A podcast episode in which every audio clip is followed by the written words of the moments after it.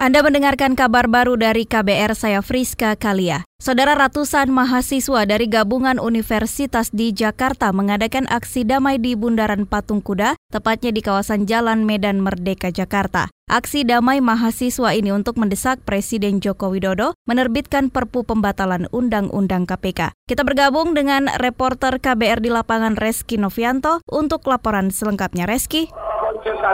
Ya, saudara, saat ini di daerah areal Patung Kuda, Silang Monas, Jakarta Pusat, ratusan mahasiswa yang menamakan diri BEM Sejabodetabek uh, tengah berunjuk rasa di daerah depan uh, kantor Indosat Jakarta Pusat.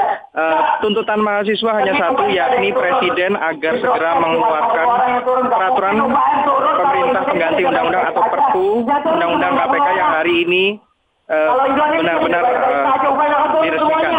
Dan saat ini terlihat uh, ratusan mahasiswa uh, tengah berorasi dan juga membawa spanduk yang berisikan kritikan-kritikan terhadap uh, Presiden dan juga DPR. Uh, mahasiswa juga menuntut agar Presiden uh, bisa beraudiensi dengan mahasiswa uh, pada tanggal 21 Oktober nanti. Rencananya mahasiswa akan menyerahkan surat uh, berisi permohonan audiensi itu kepada Presiden apabila diizinkan. Dari daerah Silang Monas, Jakarta Pusat, Reski Novianto, KBR.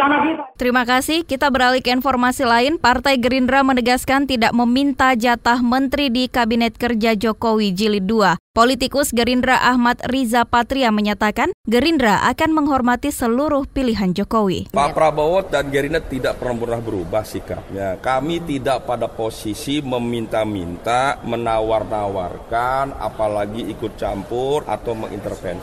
Semuanya kami paham itu menjadi kewenangan Presiden terpilih Pak Jokowi. Sikap Gerindra siap membantu bagaimana Pak Prabowo sampaikan bila pemerintah memerlukan, negara memerlukan Pak Prabowo, Partai Gerindra siap membantu. Politikus Gerindra Ahmad Riza Patria menyebut Gerindra percaya di periode kedua Jokowi lebih paham siapa yang cocok mengisi kursi menteri di kabinetnya. Gerindra juga yakin menteri yang dipilih Jokowi akan mewakili berbagai elemen masyarakat seperti partai politik, profesional, gender, etnis, provinsi, latar belakang, dan juga agama. Beralih ke informasi lain, Mabes Polri menyatakan sudah menangkap 36 terduga teroris dari beberapa wilayah di Indonesia. Juru bicara Polri Muhammad Iqbal mengungkapkan ada fenomena baru dalam jaringan kelompok terorisme, yaitu komunikasi antar kelompok mereka dilakukan melalui jejaring media sosial. Fenomena kelompok ini menjadi fenomena baru uh, dalam aksi terorisme di negara kita, yaitu mereka melakukan interaksi lewat lewat media sosial, yaitu salah satu platform. Mungkin sudah tahu platform apa, grup WhatsApp dan lain sebagainya. Saudara ke-36 terduga teroris ditangkap secara terpisah, misalnya di Pandeglang, Banten 3 orang, Bali 2 orang, Manado 1 orang, Cengkareng, Jakarta Barat 2 orang, Cirebon 5 orang, dan Bandung 6 orang. Juru bicara Polri Muhammad Iqbal mengatakan, selain berkomunikasi melalui jejaring sosial, para terduga teroris juga berdiskusi, belajar merakit bom secara online. Meski begitu, Iqbal belum bisa memastikan siapa otak tunggal di balik kelompok terorisme itu. Namun, Iqbal memastikan ke-36 terduga teroris yang tertangkap semuanya terafiliasi dengan ISIS.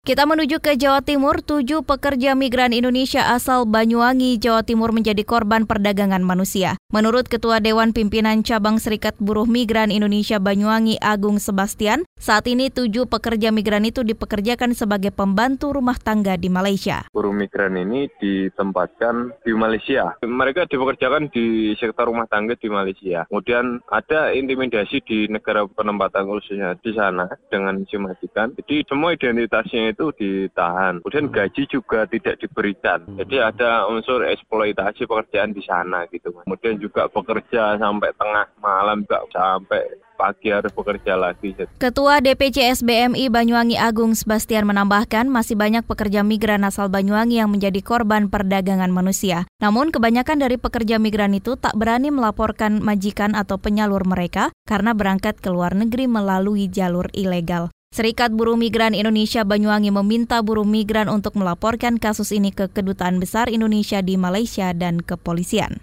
Demikian kabar baru dari KBR, saya Friska Kalia.